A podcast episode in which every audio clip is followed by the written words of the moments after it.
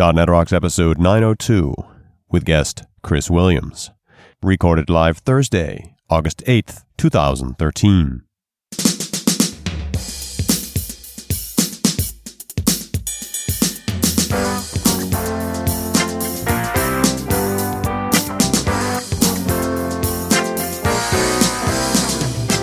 This episode is brought to you by Telerik, offering the best in developer tools and support, and by Franklins.net, makers of GesturePak, a powerful gesture recording and recognition system for Microsoft Kinect for Windows developers. Details at gesturepak.com. And now, here are Carl and Richard. Thank you very much. Welcome back to .NET Rocks. Carl and Richard, it's all good. It's all good. How are you, man? Uh, it's coming into the end of summer finally. I'm not complaining. Summer's been really awesome, but I'm looking at the fall and saying, my friend, we are going to be very, very busy. Yeah, you just keep piling stuff on too, don't you? Well, Carl, because staying home is boring. Let's go places. Oh, we're talking about road trips. We're talking about uh, NDC in December in London. Yep. So gonna, there's going to be some UK time, and I can't tell you all of it, but there will be some UK time. Definitely the Norwegian Developers Conference, the first week of December, happening. Uh, DevReach, Bulgaria, first yeah. week of October, right. happening. But there's some time in between those two things. So well, in Dev Intersection in October, and you know our listeners get fifty bucks off. They yeah, register. absolutely. With, Type in .NET Rocks as the promo code, fifty bucks off. It's all good. Yeah, Dev Intersection. And that's the last week of October, just before uh, Halloween. That's at the MGM Grand? It, yes, indeed it is, which is an awesome place. Vegas. Yeah, we're oh, gonna have man. a ton of fun. And the, I just finished tweaking the roster, the, all the all the content after taking what happened at Build and going over it and talking to some folks. So got everything right up to date. It's a it's a great lineup. Some of the best speakers you'll see anywhere. Yep, the content at Dev Intersection is always great, and everybody seems to love it. I realize it's yours and my friends for the yeah. most part. Yeah. All right. Hey, better know framework time. So what do you got, buddy? Well, I found this. Uh, you know, I like to talk on a robotics show. I like to talk about the Internet of Things. And the Internet know, of Things. And you know what that is, right? Uh, that's the yeah. Term, I think it's going to be a geek out one of these days. Yeah, that, that's the term for connecting devices to the internet, and instead of hitting websites, you hit things. You you have things that are available on the internet that you just program against and and communicate with. And so there's this company that has their own cloud platform as a service uh, platform, right? And they're all about the Internet of Things, and it's Xively. X I V E L Y dot com. I have never heard of them before. They're not an advertiser or anything, but I just thought I looked at their showcase and I looked at all of their the, the things that they have going on, and that's cool stuff. So again, don't know anything about the company, don't know what it costs. I have no idea, but it looks pretty cool. Cool. Really interesting. Something to dig into here. Yeah. You, I, and definitely the Internet of Things is on my list of stuff we need to geek out to at some point. Yep, absolutely. So, you know, especially when we're talking about robotics, we're talking about devices and if they're going to communicate uh, in the cloud and what they have access to all around the world. Yep. And maybe outside the world. Who For knows? sure. So, Richard, who's talking to us? Hey, I grabbed a comment off of show 888. Wow.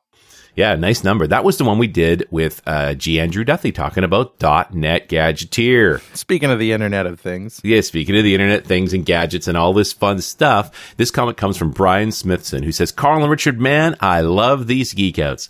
I'm a software guy, but I love dabbling in the hardware. I haven't done much since my basic stamp projects. Oh. Holy cow, dude, you're old. But I definitely know how Andrew feels when it, quote, works. Uh, I built a really fun automated antenna switch for my ham radio station that uses a basic stamp to monitor my radio, decode the band I was on, select the right antenna, and tell my amplifier to select the right tuning parameters for that band and antenna. Cool. That is so geeky. Holy cow. it was geeky when you said ham radio, but the fact that you have it automatically configuring your radio, that's totally awesome. that's cool. Reminds me of those antenna rotator things we used to have in the 70s. Remember those? Like, yeah. turns the antenna. Yeah.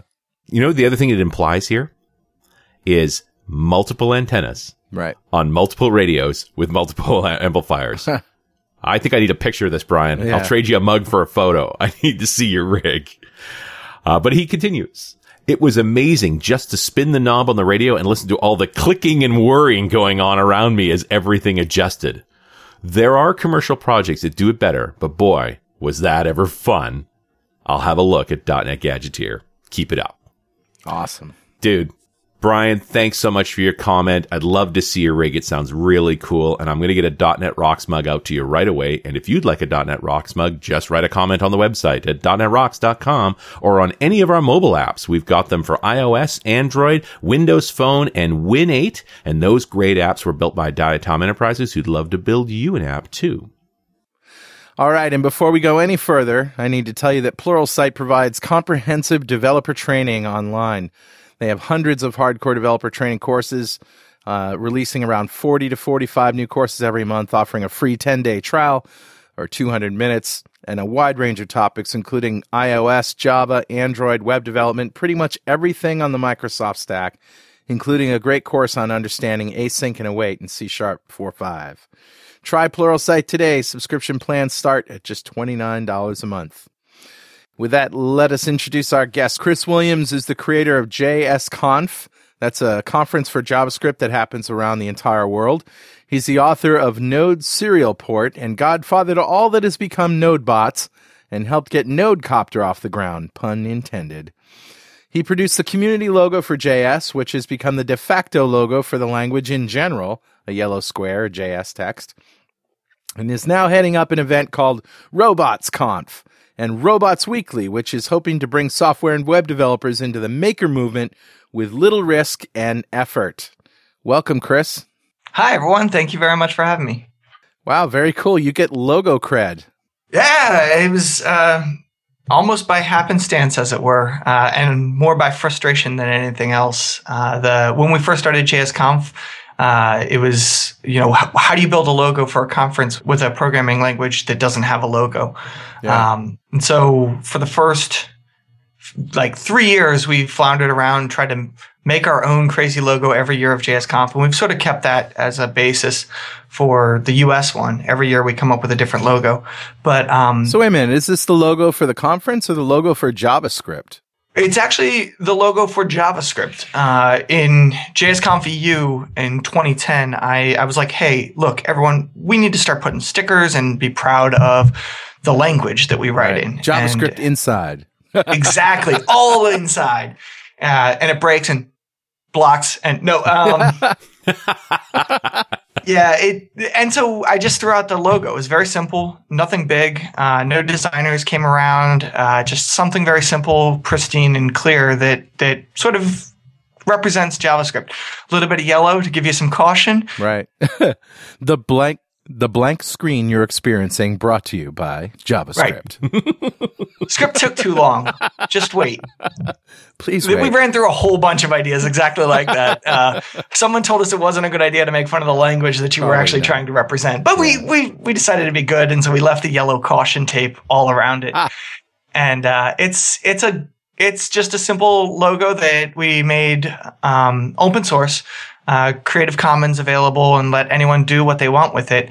And that was a huge benefit because what ended up happening is all the local user groups uh, took that very simple logo, modified the background color, modified the text color. Some of them added the flag over top of the state that they were in and made it their own. So by creating sort of a a community driven logo, we were actually to create uh, able to create a logo that the community could use for all different things.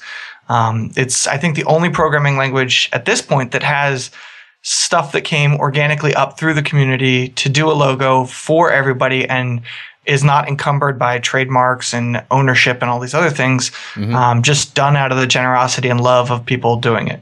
Okay, so let's talk about your introduction to the maker movement. Yes, uh, that's it's kind of a weird story, and it was funny to hear you guys talk about the uh, Internet of Things in the beginning. Um, the company that I work for at this point does a lot of Internet of Things. There's a whole bunch of people out there uh, doing it. Um, you mentioned Xively. There's also Electric Imp, which has the same sort of um, PaaS for its own system, which is a different a way of doing it. There's also things like SparkCore that are built on top of the Arduino.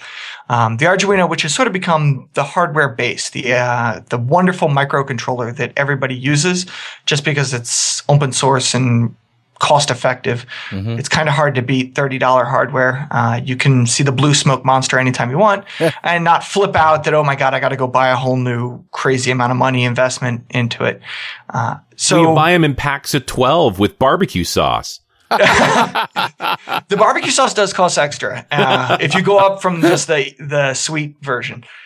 So oh, that's my joke, Richard. Nice. I I got into it doing the Internet of Things. I was trying to do a uh, sort of a reverse engineer of one of the various proprietary wireless protocols, and it required to sit on the serial bus and listen to the communication going back and forth and identify basically straight signals intelligence, figure out mm-hmm. if I send this signal down the wire, it sends this signal back and does this action out here.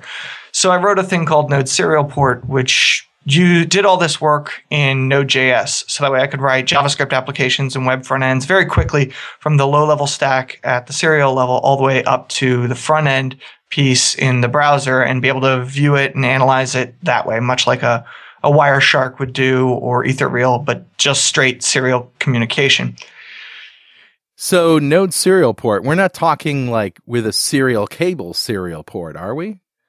Uh, yes and or no. Are we talking USB cables? We're talking USB, which the S in USB, for some reason, everyone's forgotten, is stands for serial. Uh, uh, the RS-232 connection has sort of gone the way of the Dodo, but a lot of the lower capacity microcontrollers, like the one that's embedded in the Arduino. They use uh, FTDI hookups that allow it to act like and look like an RS-232 connection. Yeah. Versus having to go through the hellacious world that is actual USB and the HID and all the other crazy stuff yeah there. so you know we should talk a little bit about that because i've done some usb programming and yeah. you know you think you think i i would start with you know the serial port stuff in. net and you know oh i'll just open up a port. Okay what port?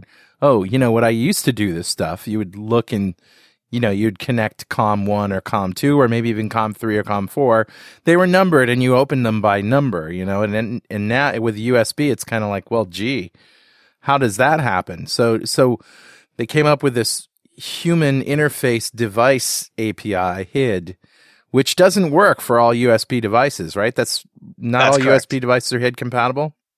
That is correct. Yeah. Um, and that's where the FTDI drivers come in handy. What they do is they create a virtual COM port. So mm-hmm. it, it, you gave a perfect intro to it. Um, the original system was actually wonderful. People uh, were able to understand it. A, a, device came online and it was mapped to uh, an entry point or a mount point mm. from the Unix world. And that mount point was what you used to talk to it through. Um, right. In the Windows world, it was COM ports and they were named and numbered COM X through A. Yeah. Um, uh, in a very uniform number sequence. And in fact, that's what the FTDI drivers do. They take the HID data and they map it down to a virtual COM port so it presents like a standard COM port, yeah. um, which allows you to utilize let's say older technologies, but in a modern sort of era. I think I used the uh, USB Sharp uh, library. Uh, that's what I ended up using. I had some fun with this. Essentially, I wrote an interface uh, from my wife's uh, pedal that she uses for transcription, or she used to use it for transcription. And essentially, this is a standard tool. Like anybody who does medical transcription or whatever, they have a pedal, and the pedal is connected via USB. It has a few buttons on it. The big button in the middle just plays uh, audio while you're holding it down. So you lift your foot up, and it stops playing. You put your foot down, it plays again. And then there's a button on the left to rewind a few seconds or something like that. So I had a lot of fun with this. I I basically built this app, a Windows app that uh, allowed her to because the stuff that came with the pedal wasn't good enough, or she couldn't figure it out, or it was too complex, or whatever. So I was like, "Yeah, I'll write you one of those." And I had a I had a good time doing it. But in, along the way, I learned about HID and the differences between you know standard USB and human interface devices. So, so are these gadgets that are connected to the Internet of Things and your robots and all of that? Are they HID compatible?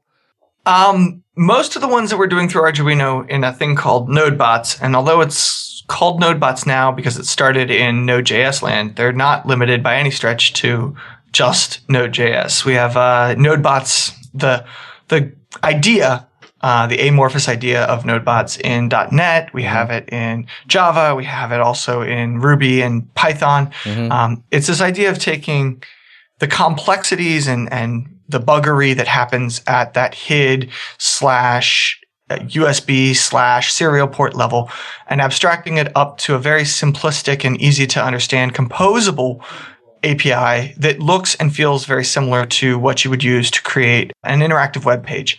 Um, the concept, as I sort of I thought of it early on, was um, programming robots and programming the real world should be as simple if not simpler than programming a web page. Right. And if you think about the way that you program a web page with the evented structure and creating and storing callbacks, it's very similar to how we interact with the real world. Things don't block the entire environment. Things don't, you know, hold off on other different pieces. It's sort of a, I'm going to set this whole scenario up. And then as things happen, the scenarios, other scenarios interact and, and are triggered. Now, once you start introducing like the cloud and HTTP abstractions and stuff, aren't you slowing down the, the or making difficult the possibility to do sort of real time control? Uh, you do and you don't. Um, one, you it's deterministic on the speed of bandwidth, of course. So if you're going over a, a 3G modem, yes, you're gonna have some latency in there, but generally speaking, the time it takes for a servo to do a, a sweep across you know 50% of its radius is going to be a lot longer than it takes for a single UDP packet to go back and forth. So yes, there is a possibility of non-real-time connectivity, but depends upon it depends upon the use case. I wouldn't want to be necessarily driving a um, a surgical equipment robot through a web interface Right. across the world without some sort of better constraints on it. I just find that UDP programming is drop dead easy. I mean, I don't, uh, anybody who's ever written to a file or to streams can do it. You know, if you just have a, a pretty good standard sample to start from. I To just UDP? see- yeah, I just don't see it that, that big a deal. But, you know, all, although all the web programmers are like, why would you do that? You know, how, wow, my God, you're break, knocking your head against the wall. But just that- it's not that difficult. That's the same pushback I get with serial port programming. Um, so Right. I think it's one of these that uh, newer kids on the block, as they say, uh, and and I may sound like an old man in his yard shouting at all the new kids, but uh, we seem to do this regularly as developers. We forget the history and the legacy Right. and the benefits that may be present in it. Uh, UDP has wonderful uses. So does serial uh, have wonderful uses, um, assuming they're in the right use case. Um, and both of the, you know, both of them have different use cases, but they both have this other dominant aspect that has taken over the their world and gone from there. Um, and at some point, it's sometimes better to go back and look at it, if just to relearn the pieces. And ironically, that's what we're trying to do with Robots Conf and Robots Weekly and the whole NodeBots thing is there's a whole group that have done the robotics and roboticists from the JPL and the robotics operating system of ROS uh, and the real-time RTOSs that are out there. And they- RTOSs? uh, real-time operating system, RTOS. Um, those people look with disdain and down their nose at these people doing NodeBots. Oh, I'll just import JavaScript and magically have robots. And while that is a perspective, the other way to look at it is this is a fresh set of eyes that come with a different set of ideas and different set of thoughts and questions and go about problem sets with a different set of historical backing. And so I, I love to see the fusion of those two, where instead of it coming in of, I'm going to burn the house down, it's, Hey, that's a great house. I can help you make it even better. And, uh, I love seeing that overlap and collaboration and growth going forward. And so it, it's it's funny that you bring up UDP because I think it's the same thing. I think the, the lessons from UDP are going to be vital, uh, especially the ones that were lost um, in like improving the web and making the web go fast. You see It's people all raw, worried raw communication. That's all there is to it. raw communication without the sync ack synac back and forth Right. and uh, the packet weight and the headers and all the all other that stuff, stuff, that are unnecessary just to get something that's a, a lossless format across. Well, you know, the same reason that we got into memory managed and virtual machine oriented programming uh, I think it's coming to robots for exactly those same reasons that, that we're having enough resources now and we want to be able to do more, more quickly. So we can afford uh, a little bit of latency and a little bit of overhead because we've got that processing power, but uh, we get to be able to do a lot more with a lot fewer lines of code.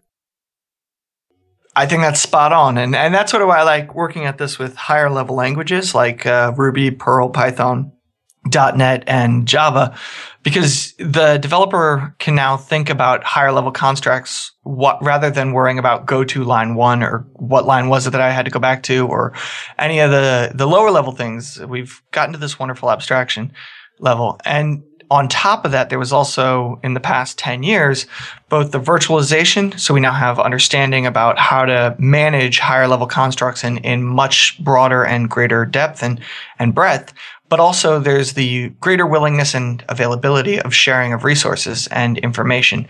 Um, it cannot be understated how valuable the willingness of individuals to share and collaborate through resources like GitHub or hmm. Thingiverse or any of these other mediums uh, is to the overall success and growth of any next generation technology stack or situation. Chris, tell us about RobotsConf and Robots Weekly. What, what's RobotsConf? So Robots Conf is uh, sort of a crazy idea that I had. I seem to get these quite regularly, unfortunately. Um, going from what we did with JSConf, when with where when we started JSConf, and we being my wife and I, uh, it was I it came out of the urge to go to a JavaScript conference, and at the time, uh, nineteen or two thousand eight there weren't that many JavaScript conferences, just pure JavaScript focused conferences out there. And I stupidly got the idea that, hey, I'm going to fill this void by mm. doing this. That was a horrible idea. I shouldn't have listened to myself and just gone about my life and would have been possibly better off. I would have been different off. Oh, Wouldn't oh, have man. had much story, stress. Story of my life. You're, yes. You're telling here they when when they tell you go take a risk, they never tell you that you got to care and feed for that risk for the rest of eternity. Yeah. Um, the so that that same sort of thing I saw with the serial port and the rise of node bots, and as it it starts taking off uh, through nodecopter events where people come together and they hack on drones, and uh, our nodebots day that we have where people come together and they hack on Arduino kits and build robots that move around the room. Mm-hmm. You see a strong tendency in multiple development communities towards building stuff in the real world. And so I sort of been thinking about it for a good bit and realized that part of what we miss as software developers is that aspect of creating something real, creating something we can touch and hold and show to people and they don't think we're just crazy because we made clouds happen and they don't know what we're talking about. Um, the real world and affecting the real world and, and the whole Internet of Things idea is something that's so absolutely amazing, but at the same time, so absolutely scary to software and web developers. We did a training course, and this led to RobotsConf, uh, was probably the biggest push towards it. We did a training course about how to do robotic programming with JavaScript. And I, I asked the question, how many people in the room think that this nine volt battery, if, if they cross a wire, they're going to erupt in flames? And everyone raised their hand. They were all afraid of being electrocuted because of a nine volt battery. And what I realized at that moment is that we've become so disconnected from the, even the low level stuff that we use every day that that it's a scary proposition. I don't know where to get started. I'm worried I'm going to blow up an LED when you know, the cost of an LED is so insignificant. I don't care if I blow up an LED. um, but that's different uh, to a software developer who's never touched an Arduino and never touched an LED. There's, we've been abstracted above it, so we're scared of it. And so what I want to do is I want to tear down that wall and bring the software and web development world with its unique perspective and understanding back into building the hardware for one, the fulfillment aspect that people have when they change the real world, um, when they do things that scratch their own itch in the real world. And to see how that works out. Uh, we've had wonderful projects and wonderful objects that come out of every day we do this. At JSConf, we had a, a day dedicated to, I'll say like a choose your own adventure and a hundred people got together and hacked on Arduinos and they created a surface to air missile launcher that shot down a quadcopter out of the oh, sky. so great. Um, yeah, it, people create amazing things in so I get. I guess what you're saying is that it's not just a conference where people go to sessions and watch stuff and demos and things, but it, there's a big hands-on aspect to it. Oh, very much. Uh, that's actually the whole focus. It's a completely different conference model than what any other conference has done. And I do that with all the conferences I do. I try to do something that's distinct and unique from everything else. Yeah. Uh, we're going to have visionary lectures bookending the, the conference. And then we have workshops set up where everybody in the conference is going to be forced through every workshop. So, but you come showing up knowing nothing about the internet of things or how circuits work or, or what a 3D printer is.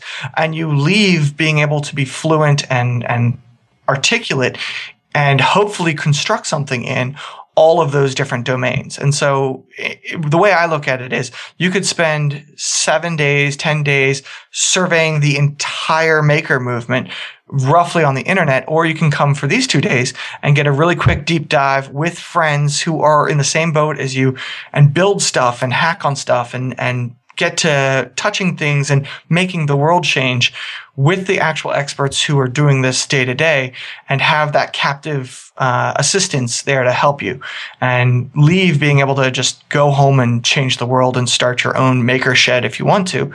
But it's really a different sort of it's not sitting lectures it's getting your hands dirty and getting in there and and working to change the actual uh, world and your own view of the world and what you can accomplish. So labs not sessions labs not sessions. Uh, more focused on labs. And everyone who comes is going to be leaving with you know an arduino and enough kit to get them home and do stuff assuming that the tsa doesn't get all worried about it.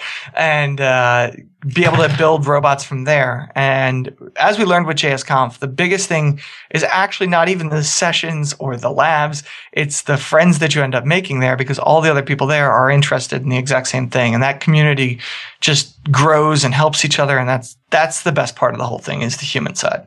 I think you know if you're not making the tsa worried you're not trying hard enough. I didn't say they're not worried. I just said I hope that everyone gets home with their uh, their Arduinos without too yeah. many questions. You know, you reminded me of a story from high school. You talk about bra- you know damaging LEDs. I made an LED gun. How'd you pull that off? Uh, it turns out if you pass 110 volts at high frequency through an LED, you vaporize the metal uh, uh, anode, and it will actually blow the cap off of the LED. You're an and I, evil so I put it in a rifle barrel. and I could fire it about 200 feet. That's awesome. Scary, but awesome. Yeah, and it, and it left a nice smoke trail too. So it was built-in tracer. Very cool. I may have been a geek, but nobody messed with me. you and your LEDs. You were you were like the the uh, you're gonna shoot your eye out, but with LEDs. Hey, Richard, you know what time it is? Oh, it must be that happy time again. That's right. It's time to activate the 150p shooting node bots that I hid near the TSA checkpoint. Excuse me, I gotta send a text message right here. Hang. You're going to jail. Don't worry, you don't have to send a text message. The NSA already knows. ah, that's great. no, it's time to give away a Telerik DevCraft Complete Collection to one lucky member of the .NET Rocks fan club. This is everything Telerik does in one box. And uh, before we do that, let me tell you about Telerik Test Studio. It's an automated testing tool that offers a codeless and productive way to test any application Ajax, Silverlight, WPF, MVC, Ruby, Java. Test Studio seamlessly integrates with Microsoft TFS to simplify the collaboration among QAs and developers. In addition, it can also interact with any other file based control system. Want to give it a try? Download a free 30 day trial at Telerik.com slash DNR testing. All right, who's our winner, bub?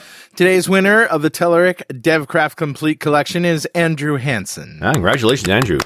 Golf clap for you. Golf clap for Andrew. Yes. Clappers are gone. Clappers are gone. No, they'll, they'll be back. Don't worry. Uh, and uh, and uh, this is everything that Telerik does in one box. As I said before, it's a two thousand dollar value. Telerik, of course, is a longtime sponsor and partner of .NET Rocks. We are also giving away a Franklin Brothers CD, The Lifeboat to Nowhere. This is our 2011. I wouldn't say it's a debut because we did another CD in 1999. Right. But we took a long time to get this right. And uh, it's good, groovy tunes if you're a fan of classic rock and you like, uh, you know, Billy Joel, Steely Dan, Eagles, good harmonies, great uh, horn lines, and some funky stuff. You'll like it. Today's awesome. winner. Who's our winner? Today's winner is Jason Sherman. Congratulations, Jason. There CD you- on its way to you. And if you want to just pick that up, go to iTunes or Amazon and just search for Franklin Brothers Lifeboat to Nowhere. It's good stuff. Cool. And if you don't know what we're talking about, go to .netrocks.com, click on the big Get Free Stuff button, answer a few questions, and join the fan club. We have thousands of members, and we give away stuff in every show. Every December, we give away $5,000 worth of stuff, Mm-hmm. technology to one lucky member, but you got to be a member to get it. And we like to ask our guests, and this ought to be fun. Chris, if Yep. you had $5,000 to spend right now on technology, what would you buy? I would buy a school. I'd buy a school Detroit. for five grand? That's cheap. Where? Uh, no, well, no, I'd, I'd figure out, I'd, I'd dump it into education. Um, I, I would dump it into actual good computer science education, especially at younger levels. I think, uh, I, I'd buy little bits, uh, kits and throw it into every single kindergarten class. I know that's Yeah, the cool. world's worst, craziest answer, but, uh, Well, no, it shows it speaks to your motivation to uh, to get people thinking about technology. Yeah, um, it's it, it, that's a fun question. What what actually do most people say with that? Do they say they just pocket it? You know, no, no. In fact, a lot of people say, "Oh, I never really thought about that before." But uh, when they have thought about it, usually it's you know a few tablets, maybe a TV, a, a, a 3D printer is a popular one. Um, you know, It really speaks to the technology you don't have. Right. Uh, I think we've had a couple of times recently folks talking about uh, how about a 4K monitor? right? You know, the new, how, all, which is the, you know, another up and coming technology. But yeah, it goes all over the map. You never know what's going to happen. They, we have given one of these away, uh, last December and it was Rob Corbett who was the winner. And, uh, we put together a few different packages and basically said like, which package would you like? Uh, him not knowing he was going to win it, we just suggested, you know, if you did win this, which package you like? And, and what he wanted was a development environment for building touch and gesture applications in Windows 8. Right. So big Windows 8 machine, dual screens, one of them touch, a Kinect, like all the stuff he needed. Mm-hmm. It turns out if you spend five grand on a computer, you can build one heck of a computer. You can build a nice computer these days. Yeah. Yep. It's a whopper. But uh, yeah, really a fun exercise for us and a, and a great gift. Uh, I think one of the other ones we priced out was turns out for about 5000 bucks you can buy one of every tablet and phone. Except now we have the uh, the Nokia Lumia 1020. Yeah, Yeah. it turns out you can't buy one of those. For, I mean, that's like what seven hundred bucks right there, right? If you buy it without a contract, Yeah, yeah. if you buy it without a contract. But yeah, you know, it's really interesting to see what gear people are focused on. Uh, I presume you already have a 3D printer, Chris. I do have a 3D printer. Um, Are you a MakerBot guy? I, I got the MakerBot Replicator 2, and I got it mainly because uh, I just had uh, I just I just had a like it, like it just appeared. I um, we just gave birth to my son a little bit ago, and knowing that that was on the horizon, and have the conference teed up, I needed something I could just have and start going from there versus building it on my own. One of my good friends in the area, he built his own MakerBot or his own 3D printer. Um, and it's one of those that that's a huge time and money investment. And it's scary because if something breaks, you're kind of kind of SOL, or if you forget to put one screw in, you're SOL. So Right. for what I was trying to accomplish, which was printing stuff, not building the printer, I decided to go down the Rep 2 path and just get it so that way I can start printing stuff. And the thing has been spitting plastic since the day I got it and nonstop, constantly going. Um, I've printed out everything from a mobile for my newborn son to toys for my daughter to just gifts for people. Um, it's it is the future. It realistically, it's like living in Back to the Future when they walk up and say like pizza, please, and boop, boop, boop, and a pizza pops out. Yeah, it's Um, getting there. Have you heard about KeyMe, which is an iPhone uh, app that you take a picture of your key I just you, saw that this morning. Um, you yeah, take a picture it, of your key, and then if you lose your key, you can basically print a new one. Which is a really cool idea, but kind of scary. A little scary, as if it's not bad enough. But though now you have a digital version of your of your key. Yeah. Right. And well, you lose your phone, somebody's got a key to your house. Yeah, right. Exactly. Well, yeah, but if you lose, the chance of losing your phone is almost the same as losing your keys, too. Even yeah. more so, I think, because you use your phone much more off. You pick it up and put it down way more than you do your keys. And your phone I'm, also has your address on it. Right. In the contacts. Whereas your key, if you lose your key, like, pff, I don't care. It's just a piece of metal. It's a little scary, but it is interesting that we are we are headed towards Star Trek replicators in the house. I do like. Uh, did you see the guys who were able to scan uh, vinyl LPs and then turn them into MP3 no! files? Oh that my god! Is They've so gone a awesome. step further than are that. Are you too. kidding me? No. And does it sound good?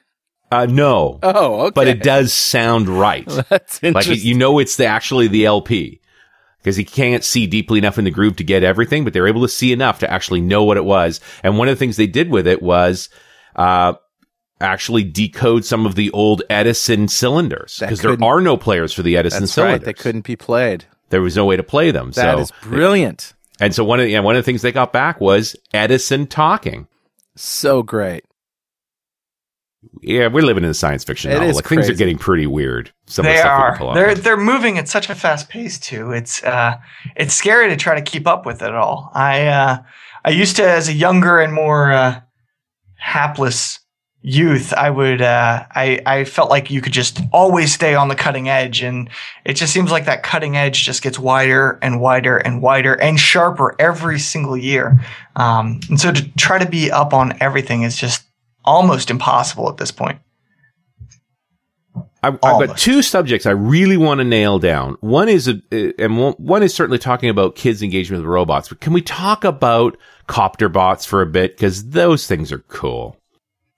You mean like quadcopters? Yeah, the quadcopters that that are now automated flyers. Like just the idea that we, it's one thing to program a device that rolls around on the floor or just blinks light at you, but the dynamics of flying it is absolutely amazing. Uh, whether you view it from like a drone perspective uh, and a, a, single prop in the back and, and wing spread, or you do it in the uh, you know like quadcopter or or hexacopters, um, they're absolutely amazing. And the fact that we have small enough technology nowadays to have full brains on the copters and they can be miniaturized. I've built one that's the size of my palm um, I have one sitting next to me that's the size of my desk, and I have a bigger one uh, at home. But the fact that you can put full compute cycles, full computer systems that were otherwise massive um, on these things gives it so much power um, and autonomy that it's just the the next two years of that is going to be crazy. I know everyone's all up in crazy town because the media says that like oh goodness somebody's going to spy on their neighbor. Well nobody does that. They really don't. Um, the the use of these is actually more for you know sort of an enjoyment. You have the rc hobbyist that has been doing this for years and is like what are all these people caring about? But you also have the cool aspects where you can now connect up GPS input and GPRS data sets in order to do completely unmanned triangulation flights where you can go to like a Google Maps and say, all right, I want you to take off from here, fly over to this point that I've just specified, and you figure out that flight path, and then fly over to here, take a picture, and then fly back over to my house and land. And that can all be done locally and resident to the actual quadcopter whether it's done through a wireless connection that it has to the system with a bigger computer making the decisions in near real time over some degree of acceptable latency, uh, or local to the device. If you have something as even it doesn't have to be super powerful. You could actually even drive this with an Arduino, or you could drive it with uh, something a little bit more robust, like a Raspberry Pi, that you know, then it has its all local decision making. Um, most of the ones that you either buy as a full kit, they come with some basic telemetry sensors. So mm-hmm. if a gust of wind comes, it'll detect that, spin the motors differently to create a stabilization effect and hold it in the exact pattern that you want. Wow. Um, and also it they have nice APIs that you can set up above and work with it. Then you could say turn off motors one and two, but keep rotors three and four going and jump them up 200%. And so that way it creates a flip and then stop and then swap them the other way so you can continue the flip through. Um, it, there's so many cool things. And when you start looking at that, like we've been doing of late, where you bring these into swarm ideologies. Um, yeah, I, right. I know academia has been all in this. There was the recent presentation or TED talk that um, I can share the link with it. It should be in the show notes where the individuals showing the agility of these quadcopters. Um, that some of the base principles that most people assume about copters uh, can be have been debunked and are debunked in the actual presentation because because of the local intelligence that it has. One of which is a quadcopter works because all four rotors are spinning. But if you cut off two of the rotors, it should fall to the ground. But what they've done is they said, well, we can understand that uh, because these rotors are functioning and these rotors aren't functioning, we can make logical decisions about how to spin the actual copter in a tailspin to keep it in the air. And so now you're using the actual copter as itself to be its own rotor on top of the other two rotors to create a three rotor system with only two rotors. Huh. And um, and then you combine that. Ironically, we were talking earlier about forget the rolling on the ground.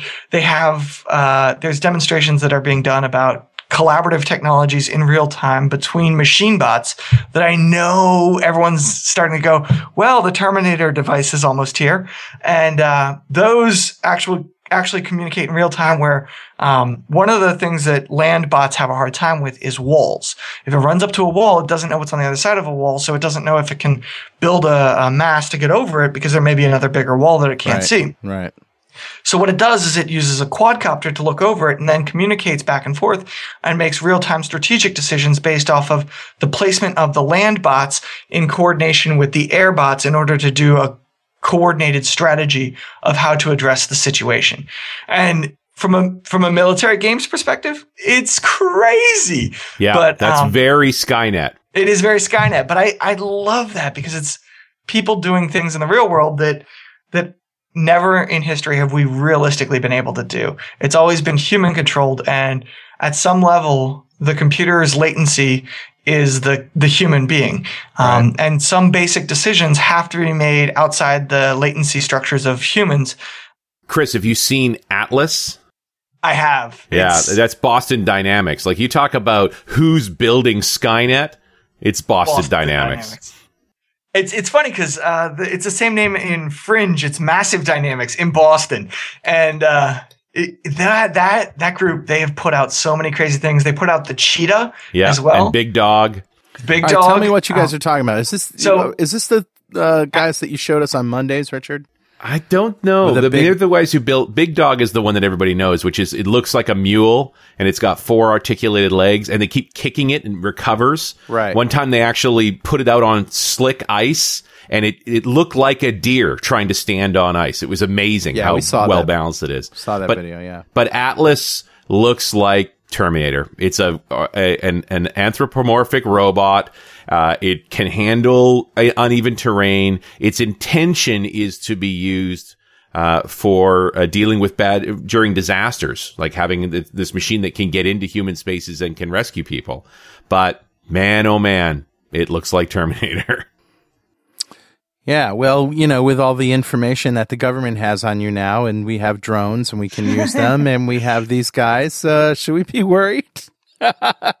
we gotta, yes you know, no. teaching ethics is probably a more important thing to be taught in school, is it not?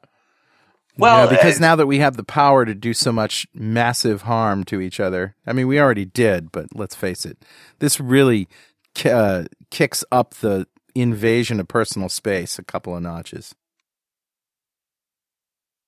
I that this is a very tricky slope, uh, slippery slope to to walk through. Um, I think one, I think the addressing the Terminator fear. Um, the reality is, is it's not going to be a Skynet because the one thing that Skynet presupposes is is anger, and uh, computers don't have anger; they have logic, and and logic is perfect. Now, you you're so it won't be Skynet in the sense of Terminator, where they're just mad at the humans. Um, it'll be it'll be more along the lines of iRobot, where the logic premise says that humans hurt themselves. So I'm going to stop the humans from hurting themselves. And the best way to do that is to keep humans locked into their rooms and uh, control them. So, and then that goes to the matrix of we put them into jelly things and we take them out as power. But, you know, you. But, you know, a person still has to code that, uh, that directive. Right. So you, you know. see things more like the war games scenarios uh, of of the old 1980s, where it's going to be you know people being malicious. Uh, which yeah, that's right. And the computer have, suggests that you press the button, and some idiot has to press it. Right. Right. Yeah. Uh, or, or, the button does nothing and it just keeps the the human sitting there feeling like he's worth something. Push it again. All right, we really got to get off this topic. This is uh, we're so, so far to- afield of of uh, robots here. But the cool part of robots is the the this is the one piece uh, in the computing world that seems to engage the younger generation. Like yeah. software development we all remember the thing that got us inspired to do software development. But the only time I see 10 year olds light up is not when I show them code. It's when I show them my, Lego Mindstorms. Yeah. Or some kind, I, I gotta think the copter bot just gotta grab them. Mm. And I want to do that. It, it definitely does. I can guarantee you that. Um, my my then two, now three year old daughter, she flies our quadcopter like crazy and she loves it and she loves taking the props off and because there's a physical aspect to it and, and she can touch and work with it and understand it. And uh, as we write code for it, it's an understanding that that is doing something that changes these pieces over here. Um, my friend Matt Podwysocki, who I believe you've had on the show before, yep. um, him and I, we've been going around to high schools as part of the TEALS program and uh, meeting up with the different high school groups and giving them these real pieces of the real world, whether it's showing them a 3D printer, just discussing 3D printers. Because believe it or not, these kids are, and I, I hedge calling them kids because I know in their mind they believe they're adults. And I know they're in that middle stage and it's possibly the greatest stage because in their, in their view of the world, anything is still possible mm. and they're not limited to a, a, myopic view. And so they come up with things that I never thought anyone would ever question. And they're asking and throwing questions out and it's just beautiful. And I would encourage anyone listening, please go into your local high schools and, and offer support to high school students um, computing science disciplines are losing people left and right because there's that lack of interest and continued interest. And we, as as the existing and entrenched community, we should be going back to and giving back like that. Um, but the best way to do it is to get yourself a quadcopter and take that into the high school. Um, the kids go crazy about it, and they're like, "Oh, let me fly!" and they're used to like so one of the ways that I got people adopted to working with quadcopters is I connected an Xbox 360 remote control down to the control pathways for a Parrot AR drone. Mm-hmm. And so you can control the drone with a 360 controller, wireless controller. So we were out in a field driving the drone with the 360 controller and literally everyone who stepped up was able to within a couple seconds run with it and do all sorts of cool tricks with it because they're so used to that interaction interface. And it's so easy to understand for for that generation that that they can manipulate a crazy complex thing like a quadcopter in milliseconds and just and be able to do all sorts of fun things. And taking that sort of love and giving it back into the community through uh, programs like the teals program. We also did a presentation at digigirls here in dc when it uh, was happening. Um, those are amazing things. If if you get a chance and there's an Tell event near it. you, tell us about which DigiGirls. One? DigiGirls. So DigiGirls is all over the world, I believe, at this point. point, and they what they do is they gather up uh, local female high school um, students and that are interested in the computing discipline and they bring them all together to be sort of energized and introduced to concepts that are present in the uh, broader sort of technology field. Um, i like to think of it as sort of like an accelerator or a supercharger for people who may be heading on the fence or mm, you know still interested in computing. Uh, high school whether male or female or anything between uh, is a very tough time for everybody. High school is the worst period of time. And so most people make their decisions about what they want to or want to try to become in that time period.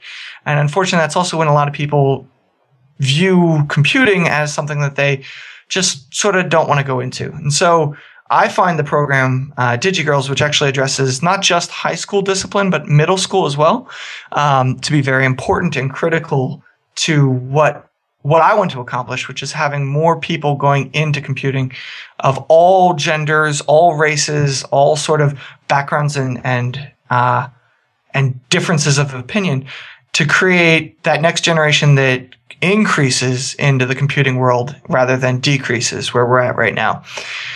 So DigiGirls is a great one. Um, there's many different initiatives. DigiGirls is actually backed by Microsoft. Um, they help out getting connected to not just technology individuals, but also to local government officials, which are very much, uh, you know, they care very much about improving these because the STEM programs in America have been on a decline. And by doing this, where we connect up sort of like a mentorship program of, of adults who are working in computing with individuals who are interested, um, that creates a connection and it more importantly creates a lasting impression that, hey, this is something that I know some people say is geeky, but it's really fun and I'm really passionate about it and I should stick with my passion. And uh, that that is vitally important for continued growth and and sustainability within the computing discipline. Yeah, absolutely. And it's just finding a way to get them engaged and to help them understand the programming side. I mean, I really want, if you're going to go down the, the copter bot thing, it's got to be automated. Like you don't want to get them into the controller. You want to, no, fly it with software, write the code. Well, that's, you want to get them there, but you need to have, what I found is you need to have that first like 10 minutes of, okay, I just want to play with this really cool thing and then my fascination kicks in. Like, how does this work? How do we do this? So what I'll do is I'll let them fly with the Xbox controller and then show them be little bits of code, not, not massive bits, because massive bits become overwhelming. But since it's JavaScript, the whole thing to write the, from the Xbox 360 controller down to communicating and talking out to the copter itself is 10 lines of code. So to splat up 10 lines of code and then, okay, when you press the A button, this piece is happening. And then they start connecting events to triggers, and then you can easily describe computing in that sort of mannerism. Um, much like a lot of us grew up on like logo, where if I type in this command, the thing's going to go right. Um, the the little turtle is going to go right, and so right. then you start understanding how to go from those simple building blocks to creating more complex things. Um, and that becomes, from what I've seen, it becomes a great sort of catch in point where they have something physical, they can now change one line and it becomes something different. And then they just go from there and keep iterating and making stuff different that then they get a very short instant gratification feedback loop of the change versus the resultant. Nice. And, the, and that just sort of, you know, the question is, how do you get from there to building CRUD apps? so do you? Um, I mean, or we do talk, you? That's an interesting question. Atlas, and uh, we've mentioned the Internet of Things, and that world is just getting started. So are our robots the next CRUD app? Um, which it might be. I mean, how many CRUD apps does the world really need? Yeah. Um, yeah. Would it be a bad thing to have a new generation of programmers who that's not what they want to do? That's not where they're focused. That that they'll make those things as automated and as simple as those tasks just go away, so they can focus on these new things. And that to me would be great because I think one of the other things I sort of rally for or try to encourage is getting away from the self-fulfilling self-gratification things like social media where a lot of people mm-hmm. are just patting themselves on the back and we keep building new networks to facilitate this and we keep building crud apps that just make ourselves happy versus actually changing the world for the better um, somewhere along the way computing went from trying to improve efficiency and making things better and helping the people in the real world to satisfying our own vices and getting us back onto the path of fixing the real problems in the world. Uh, cancer should be a solved problem at this point in time. Um, the disease issues, the the concerns of epidemics. Uh, if we do, if we invested the same amount of energy, resources, and money that we do into social media, into cancer research, uh, perhaps life would be a little bit better off. Um, at least our quality of living would be different, and it, arguably better. So, well, and to be clear, I mean, cancer's in far better control now than it's ever been before. It just turns out it's a really complicated problem. But I agree with you. We could be doing more. I think there's tougher problems even than cancer to be tackled. Getting clean water to the whole, uh, all of the world. Mm. Uh, yes. Controlling the damage we're doing to the environment, like stopping the acidification of the oceans, way harder problems. There is no lack of problems in the no. real world, um, but we are focusing more on how do I get 140 characters across the internet for everyone to see mm. that I just ate a piece of pie. Nice. It's always a sandwich, isn't it? Oh, either that or a cat. I don't understand oh. why we are so fixated on the cats. They're so cute. but I mean, we have we have to to that point, we have more answers to the question of how do I videotape my cat than we do to how do we have fresh air, and that's a concern in my mind, um, and becomes ever more concern as as you know I look at the world and the state and where we're going, and you know having kids changes your perspective drastically. Don't get me wrong. Uh, that that realization when hey this person's going to live outside the bounds of my existence. So i can't just live for the now and when i'm dead i don't care. I kind of care about that other spawn thing. Um, so i got to make sure that has an existence. And then you start looking like oh they're going to have kids too. And then that i got to take care of that. And yeah. um, you know, thinking about things in sort of a not here and now, building a CRUD app, and once it's done, I don't care about it out. Uh, getting to a better discipline of applying the technology, the time, the energy, the capital, the the technology, the ideas, the algorithms, all of it to broader reaching, better improving, longer lasting benefits is something that I, am I'm, I'm super jazzed about and want to see wish I, wish there were more people pounding that drum than the other drums. So, Chris, uh, one last question before we wrap it up here. What is, um, you know, everybody's got a project that's just out of reach, and you, you know, your dream sort of project that you really want to be working on. What is yours?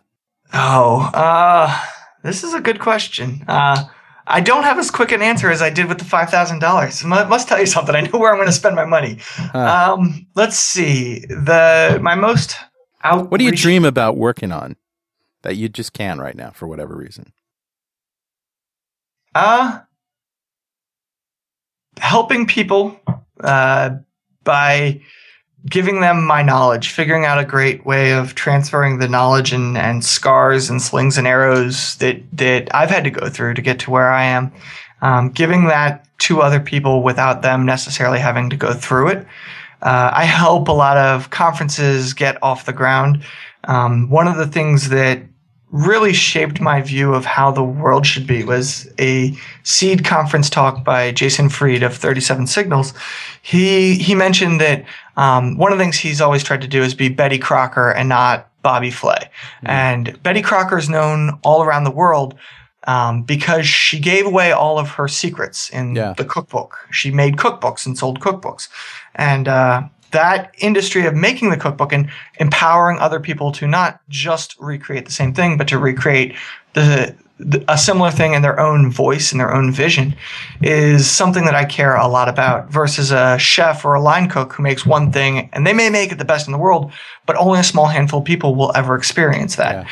So for me, it's figuring out how to make the cookbook for technology and conferences and social aspects of technology um, so that, that way other people can do it, do it arguably better because I'm doing a horrible job at it, but do it better than I do and go from where I am and stand on the little bit that I've done and take it further, farther, better, and try to encourage people to not just do that, but to do it in a way that they also create their own cookbook and and have the humbleness of self to you know, understand that somebody's going to come along and take it and make it better. And that is a perfectly fine thing. Um, that's actually what's supposed to happen and not get angry about it. So that's yeah. what I would say I I would love to be able to do as a project. And I know you wanted a code answer. I know that's a great answer. Great. It's very you're you're an inspiration, my friend. Oh, I don't know about you, that. You keep it up, and uh, we'll get out to RobotsConf and check out Robots Weekly, and and uh, keep keep an eye on you, sir.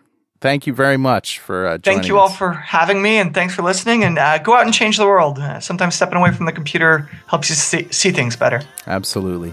All right, thanks, and we'll see you next time on .NET Rocks.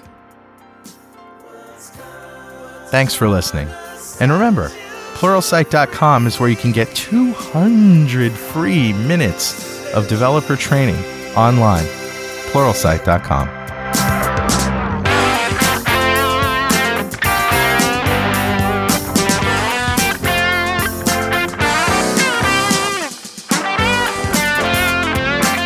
.NET Rocks is recorded and produced by Pwop Productions, providing professional audio, audio mastering, video, post-production, and podcasting services. Online at www.pwop.com. .NET Rocks is a production of Franklin's Net, training developers to work smarter and offering custom on-site classes in Microsoft development technology with expert developers online at www.franklins.net. For more .NET Rocks episodes and to subscribe to the podcast feeds, go to our website at www.dotnetrocks.com. Got transmitter banned by the FCC. Yes, I'm a toy boy. Life is hard.